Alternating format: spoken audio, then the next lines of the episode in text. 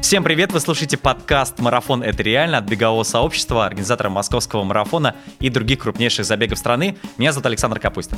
Ну что, сегодня у нас финальный выпуск первого сезона подкаста. В предыдущих эпизодах мы с вами уже разобрались, что такое марафон, как начать и не бросить бег, можно ли похудеть с помощью бега и вредно ли бегать вообще в целом марафоны. Надеемся, что за то время, что вы слушаете подкаст, вы как минимум уже начали понемногу бегать, а возможно уже успели подготовиться к своему первому старту. Кстати, 16 мая в Москве пройдет московский полумарафон, где у нас будет две дистанции, 21,1 километра и 5 километров. Если вы не зарегистрированы, то приходите на полумарафон в качестве болельщика. Получите невероятный заряд мотивации, обязательно берите с собой друзей. Ну а сегодня мы вновь с вами позвали в нашу студию директора бегового сообщества Дмитрия Тарасова, чтобы обсудить э, важные моменты, которые должен знать абсолютно каждый, кто собирается выйти на старт.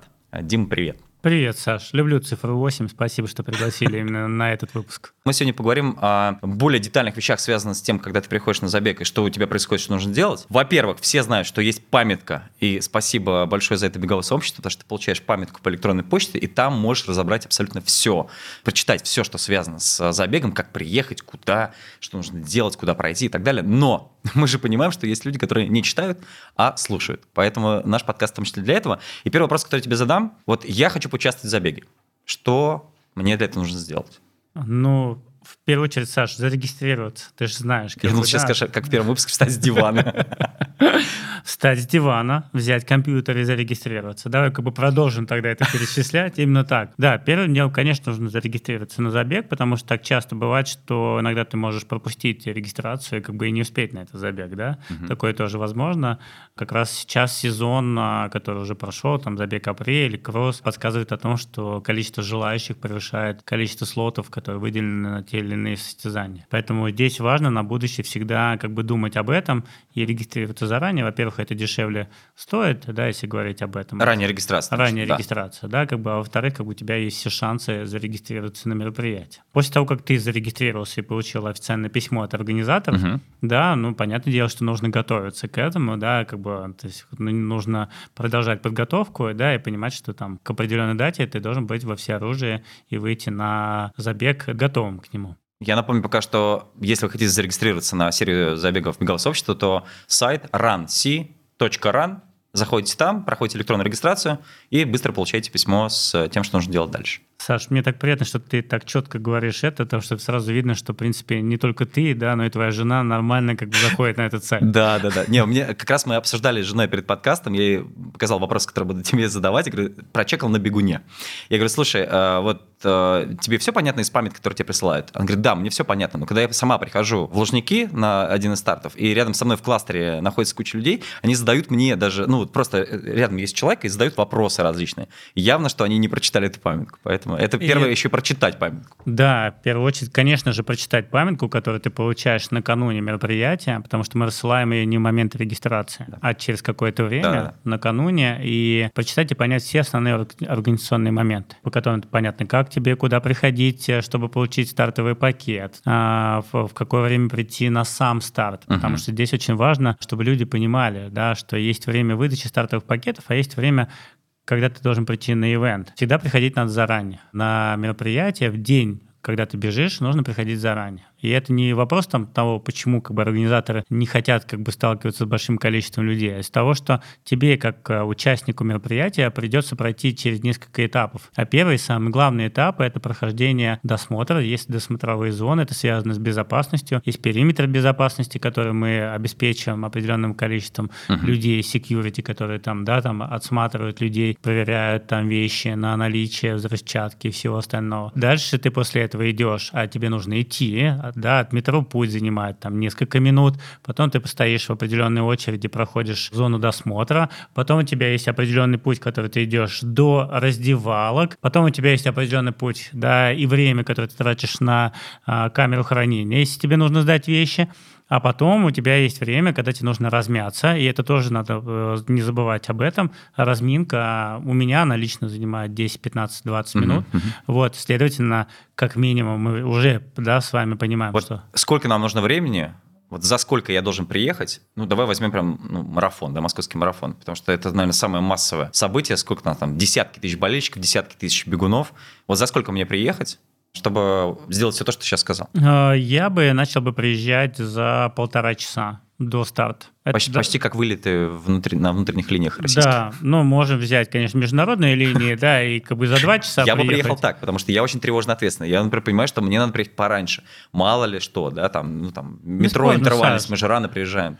Бесспорно, но вот мы чекали всю ситуацию, связанную с прохождением, допустим, самого первого сложного пункта, это прохождение досмотра, mm-hmm. да, то он занимает примерно там 5-6 минут до того момента, как ты зайдешь непосредственно в саму зону, где происходит этот досмотр. Потом еще дойти, соответственно. Потом да? дойти и так далее. То есть я бы сказал так. Э, комфортное время какое? Комфортное полтора часа. Чтобы не переживать, что ты Чтобы все успеешь. Чтобы не переживать, да? что ты все успеешь, да, потому что Лужники очень большие, большая площадь, большие расстояния от одного пункта до другого.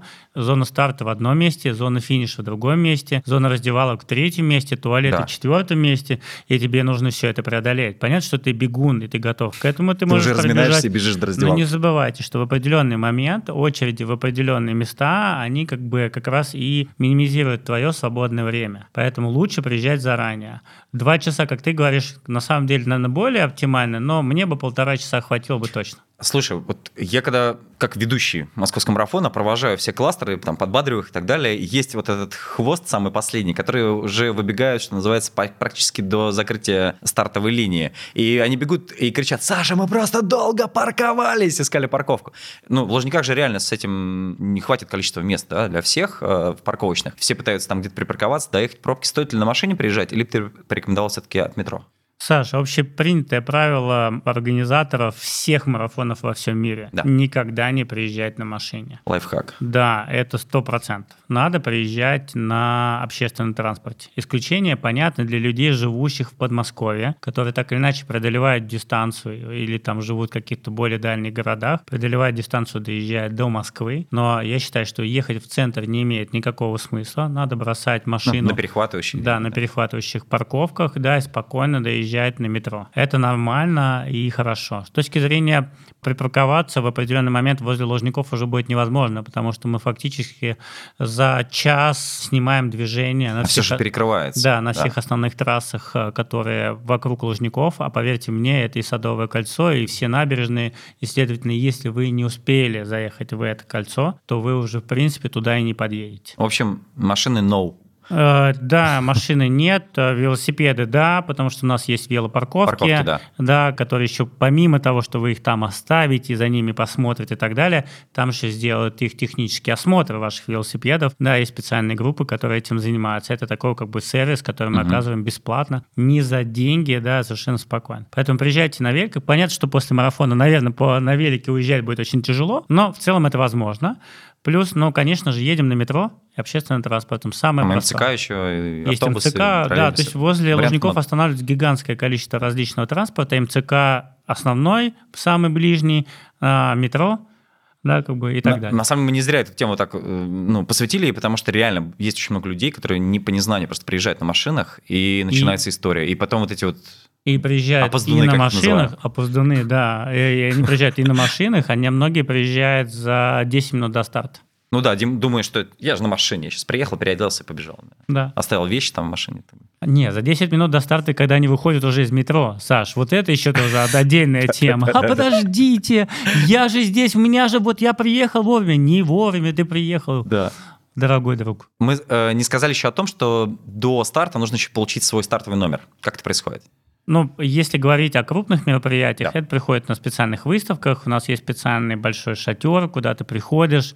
Это происходит накануне в субботу, в пятницу. Да, в пятницу, в субботу, где ты можешь получить свой стартовый номер, угу. да, и стартовый пакет. Или зарегистрироваться, если есть свободные слоты. Да, у нас бывает так, что на каких-то мероприятиях у нас есть свободные слоты, которые ты можешь купить накануне мероприятия. Угу не в день мероприятия, а накануне. Мы специально не делаем выдачу стартовых номеров в день мероприятия, потому что ни один организатор, который организует крупные, крупномасштабные мероприятия, не может организовать выдачу стартовых пакетов. Нью-Йоркский марафон ты не увидишь никогда день выдачи стартовых пакетов. Лондонский марафон то же самое. И я говорю не только о самых крупных марафонах. Все марафоны мира не использует практику выдачи стартовых пакетов в день мероприятия. Хорошо затронул тему, потому что ко мне тоже как к ведущему беговых э, событий обращаются и спрашивают, Саша, почему нельзя в день там, и так далее. То есть это реально популярный вопрос. Вот хорошо, что мы сейчас это так подробно разобрали. Теперь вы хотя бы понимаете и знаете, почему это так происходит. Скажи, пожалуйста, я получил номер, приехал заранее за полтора-два часа, как ты сказал, переоделся, готов выходить на старт. Могу ли я э, стартовать э, самым первым? Мы понимаем, что у нас там 20-30 тысяч человек. Могу ли я протиснуться везде и стать первым и побежать? Смотри, здесь очень вопрос простой. Да? Когда я прошу всех обратить внимание на то, что когда человек регистрируется, он указывает время, за которое он пробегает да. марафон или полумарафон, или какой-то из забегов. Указывая время, ты помогаешь организаторам и участникам распределить тебя по кластерам, которые позволяют тебе как бегуну комфортно бежать. То бишь с тобой в кластере будут находиться люди, которые бегут так Примерно же, как, так и же, ты. как и ты. Примерно так же, как и ты. Это не будет создавать ощущение того, что ты пробираешься сквозь толпу. Или наоборот, ты являешься препятствием для тех, кто бежит очень быстро. А это на самом деле очень опасно, потому что в определенный момент бега ты можешь а, не обратить внимание на человека, который медленнее тебя бежит, потому что у тебя есть ощущение того, что ты с, с таким же, как ты ну, в классе. Что ты в одном темпе, да. Да, ты можешь поранить человека. Что значит поранить? Ты можешь, как бы, не знаю, толкнуть его, как бы, да, там, не знаю, ударить по ногам случайно. Я же не говорю специально. Ну, да, Это плечом, происходит плечо, случайно. Там. Человек может потерять концентрацию, упасть, сломать руку, сломать ногу. Такие вариации случаются. И вот чтобы этого не происходило, лучше стартовать из кластера на который ты заявился. Но мы, как организаторы, предусматриваем возможность смены кластера. Но это происходит в день, когда тебе выдают стартовый пакет. То есть И там тебя... еще есть возможность у тебя поменять время. То есть время. Ты, ты почувствовал, что ты можешь пробежать лучше, ты перерегистрируешься на другое время. Да, но у нас еще есть правило, в соответствии с которым, если, допустим, ты как участник понимаешь, что ты, не знаю, зарегистрировался в кластер, там, не знаю, допустим, на марафон за 4 часа,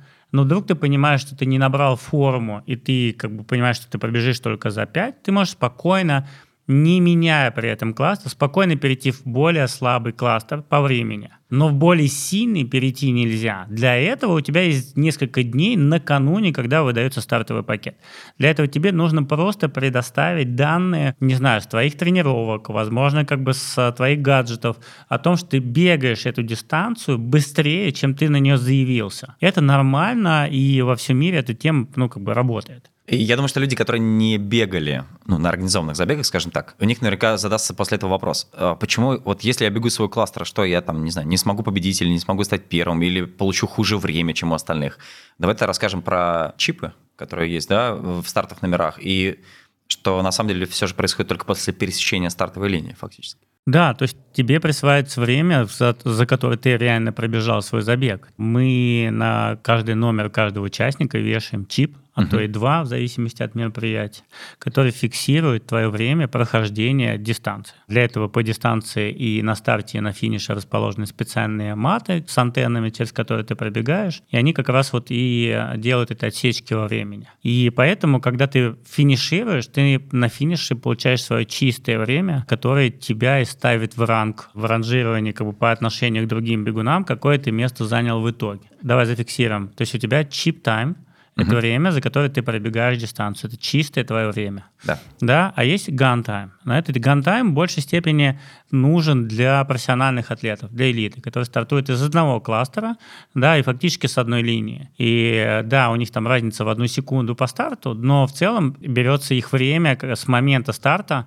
да, где там бывает разница несколько секунд, но в итоге побеждает только тот, кто финиширует первый, второй, там, да, там, вторым, второй становится вторым, третий, третьим и так далее. А у вас, как у участников, у всех участников, есть возможность, не стартуя вместе с элитой в одно время, пересекая линию, как бы показать лучший результат, лучше, чем, там, не знаю, у твоего друга, там, соседа или, или человека, стартовавшего, в том числе даже из кластера, который стартовал раньше. Такое тоже бывает, это нормально. У нас всегда на забегах бывает э, как-то самый популярный вопрос от бегунов, которые первый раз вместе с нами.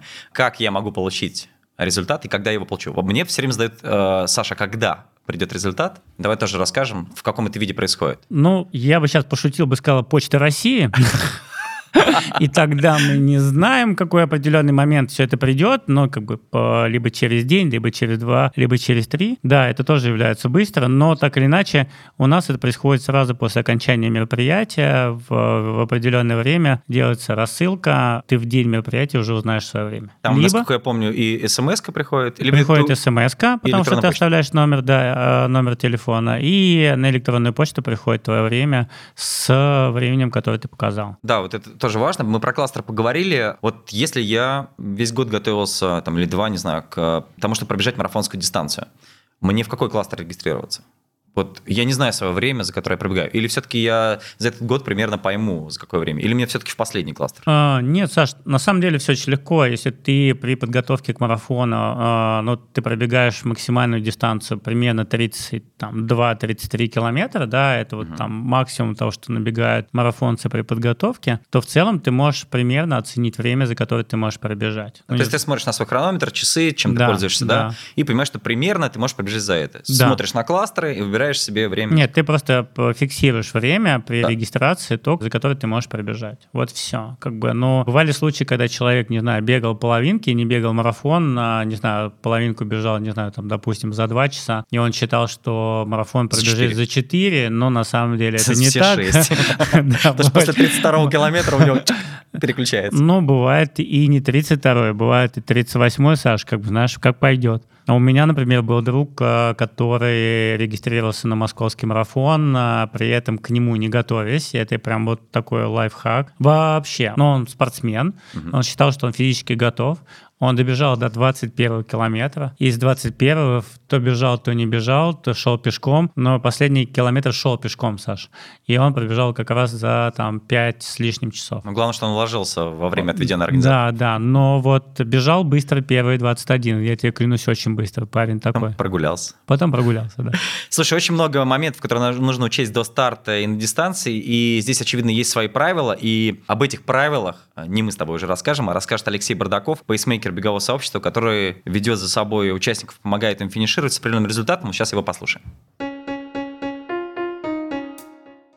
Стартуйте обязательно спокойно, не начинайте очень быстро. То есть обязательно первые 1, 2, 3 километра, они должны быть самыми спокойными. А, можно даже ну, выбрать обязательно, ну не обязательно, а по своему желанию. Не все любят бегать с пейсмейкерами, но если есть такая возможность, можно и воспользоваться, выбрать своего пейсмейкера, он обязательно разложится ровно, и вы будете с ним всю дорогу бежать.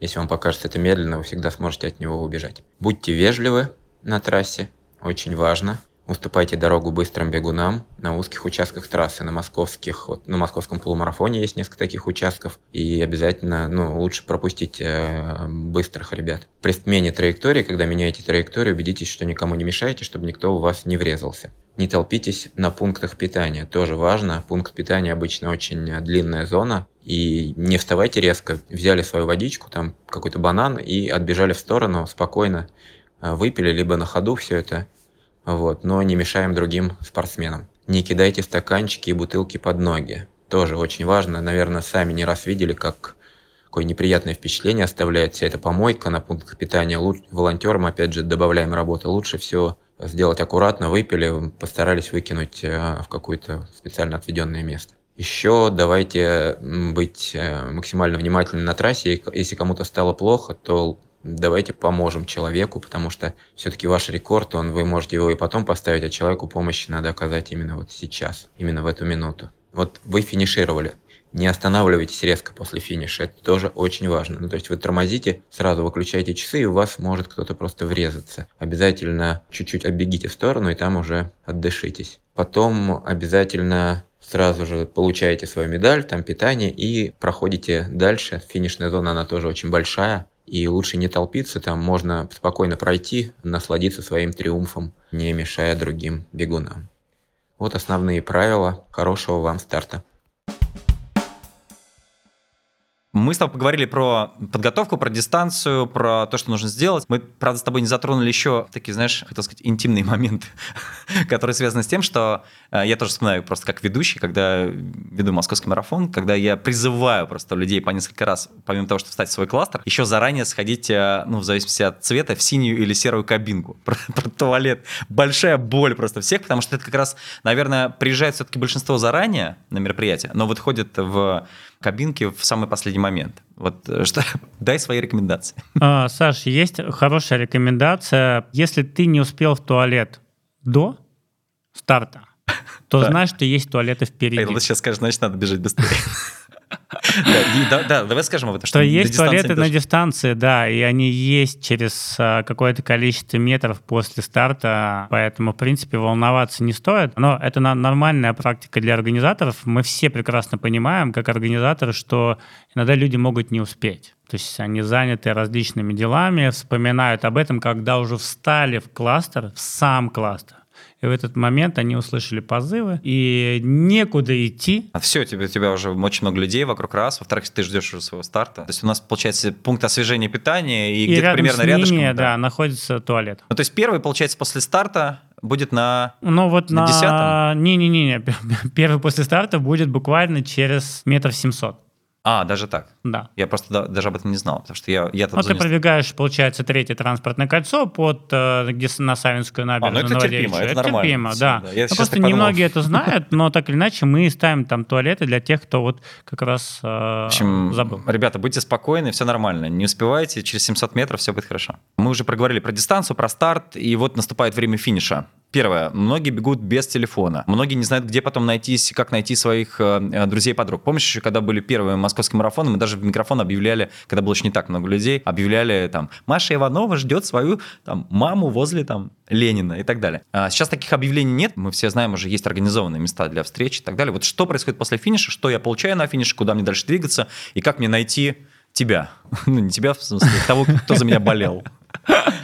Меня всегда можно найти на финише, да, я там присутствую, контролирую все, вот. Но если говорить э, так, без юмора, то все очень просто. Ты финишируешь, э, на финише, во-первых, если тебе необходимо оказывать медицинскую помощь, да, ты можешь всегда обратиться к врачам. Mm-hmm. Это может быть не только когда тебе плохо, когда могут быть спазмы, да, как бы там мышечные спазмы и так далее. Ты попадаешь в зону, где тебе вручают медали, После этого ты попадаешь в зону, в которой тебе дадут воду, потом у тебя зона с едой и накидками.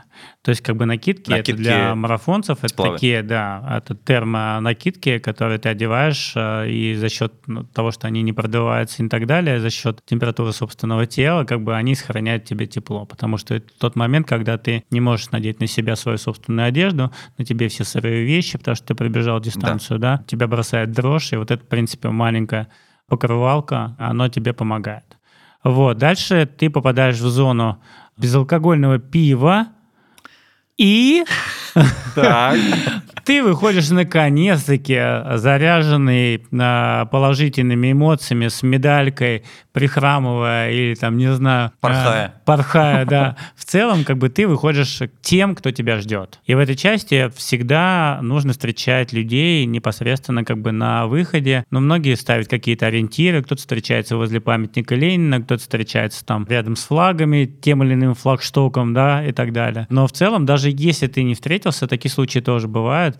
У тебя всегда есть возможность подойти в информационную зону, на которой ты можешь, по крайней мере, объявить, через который ты можешь объявить, что там, не знаю, кто-то кого-то где-то ожидает, потому что до тебя информация по внутренним коммуникациям доходит, и ты можешь сделать такое объявление. Я бы еще добавил, что на самом деле э, есть информационный шатер, с э, вот этой надписью инфозона, информ, да. Фактически да. можно встречаться там. Да. Памятник Ленина, конечно, удобно, но не всегда там проходит, да, возможно встретиться. И про забытые вещи скажем, что тоже, да, если вдруг будут найдены какие-то вещи, то их тоже приносят туда. В инфозону, и да. если ты не смог их забрать по ряду каких-то причин, да, эти все вещи э, скомпоновываются у нас, и ты всегда можешь позвонить по горячей линии, да, как бы, и узнать, где ты можешь забрать эти вещи.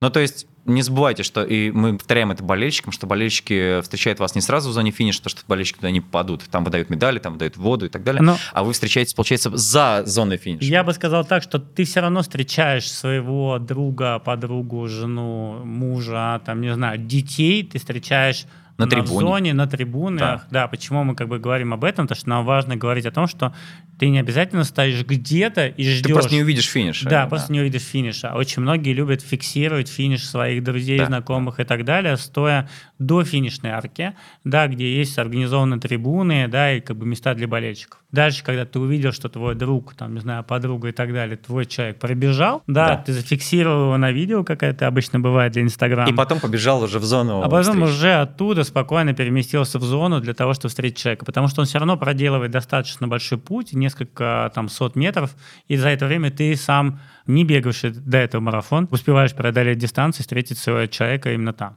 Мы поговорили сегодня про кластеры, про правила, про регистрацию. И бывает такой момент, когда человеку не приходят результаты или приходит результат с дисквалификацией. Вот как раз об этом сейчас расскажет заместитель спортивного директора бегового сообщества Павел Кондрашов. Давайте послушаем. Чтобы не получить дисквалификацию на забеге, следуйте следующим правилам. Бегите только со своим номером и только ту дистанцию, на которой вы зарегистрировались. Стартуйте только из своего кластера или из более медленного. Начинать движение можно только после того, как будет дан официальный старт. Если вы опоздали и стартовую зону уже закрыли, вы автоматически будете дисквалифицированы. На забегах нельзя пользоваться велосипедами, самокатами, роликами и другими средствами передвижения. Также нельзя бежать в сопровождении человека, который их использует и не является участником забега. На протяжении всей дистанции установлены промежуточные точки электронного хронометража. Если ваш чип не отметится на этих точках, значит вы срезали дистанцию и вас дисквалифицируют. Пить и есть можно только на официальных пунктах питания и освежения. Вы можете заранее посмотреть их расположение на карте. В забеге нельзя участвовать с детьми в колясках и других переносных устройствах, а также с животными. Запрещено брать на забег снаряжение и предметы, которые могут помешать или нанести вред другим участникам. Например, палки для скандинавской ходьбы или лыжи. Да, вы удивитесь, но такое тоже бывает. Помните, ко всем участникам, а также к судьям на забеге нужно относиться уважительно. За неспортивное поведение тоже можно получить дисквалификацию. Соблюдайте эти правила и на финише обязательно получите долгожданный результат. Ждем вас на наших забегах. Вот в целом, да, короткая инструкция для участников. Э, ну и самое главное, несмотря на то, что мы это все проговорили здесь, в нашем подкасте, еще и прочитать памятку, которая вам присылается э, в начале вашего пути. Да, накануне. Но на самом деле я бы еще бы добавил несколько моментов, э, связанных с приездом на мероприятие. Если вы хотите сэкономить время, когда вы приезжаете в день старта, Лайфхаки, Дмитрий а. Да, обязательно одевайтесь в ту одежду, в которой вы побежите уже дома надевайте на себя ту одежду, с которой вы готовы расстаться, складываете в мешок, который сдадите в камеру хранения. То есть вы фактически из своего маршрута убираете раздевалку, и сразу идете в камеру хранения. Сдаете вещи, и у вас сэкономлено несколько минут. Да, условно, это минут там 10, которые вы экономите. И можете потратить на разминку совершенно спокойно. Я так делаю, и как бы этого не чураюсь, и как бы вот последние мои опыты как раз были именно такие, и Нью-Йорк, и э, даже Казань я всегда стараюсь расставаться со старыми вещами и стартовать как бы достаточно легко, не задумываясь о том, что мне нужно, куда сдать, куда переодеться и так далее, потому что ни один из организаторов не может обеспечить тебе возможность гигантских больших раздевалок. Такого нет ни у кого. А, один из примеров всегда ставлю, говорю о том, что, например, в Чикаго на примерно 10 тысяч человек 10 кабинок для переодевания. Кабинок похожих на большие пластиковые туалеты, ага. которые мы ставим, да, как бы вот в таких люди и переодеваются. Здесь в этом ничего такого нету, нужно приходить готовым, одетым, и, как бы, не знаю, телефон уже куда-то все сложить, э, не знаю, вещи, с которыми вы бежите с точки зрения еды, э, воды, там, гели и uh-huh. так далее, как бы уже все сложить в пакет, а мы каждому участнику выдаем пакет, в который вы все это можете сложить, и дальше уже приходить на финиш, да, добегать на финиш, выходить из этой зоны, как бы зоны финиша, и идти совершенно спокойно в камеру хранения, забирать свои теплые вещи, в которые вы можете спокойно переодеться. Это очень хороший лайфхак, на самом деле, ну, такой полезный, который экономит ваше время. Да, это не только для марафонов, полумарафонов, это для всех для забегов. Всех забегов да, очень актуально. У нас э, совсем скоро московский полумарафон. Возможно, за те э, выпуски, которые мы разговариваем с нашими участниками, уже, надеюсь, участниками, кто-то подготовился к своему московскому полумарафону. Что ты сказал всем тем, кто выйдет скоро на старт?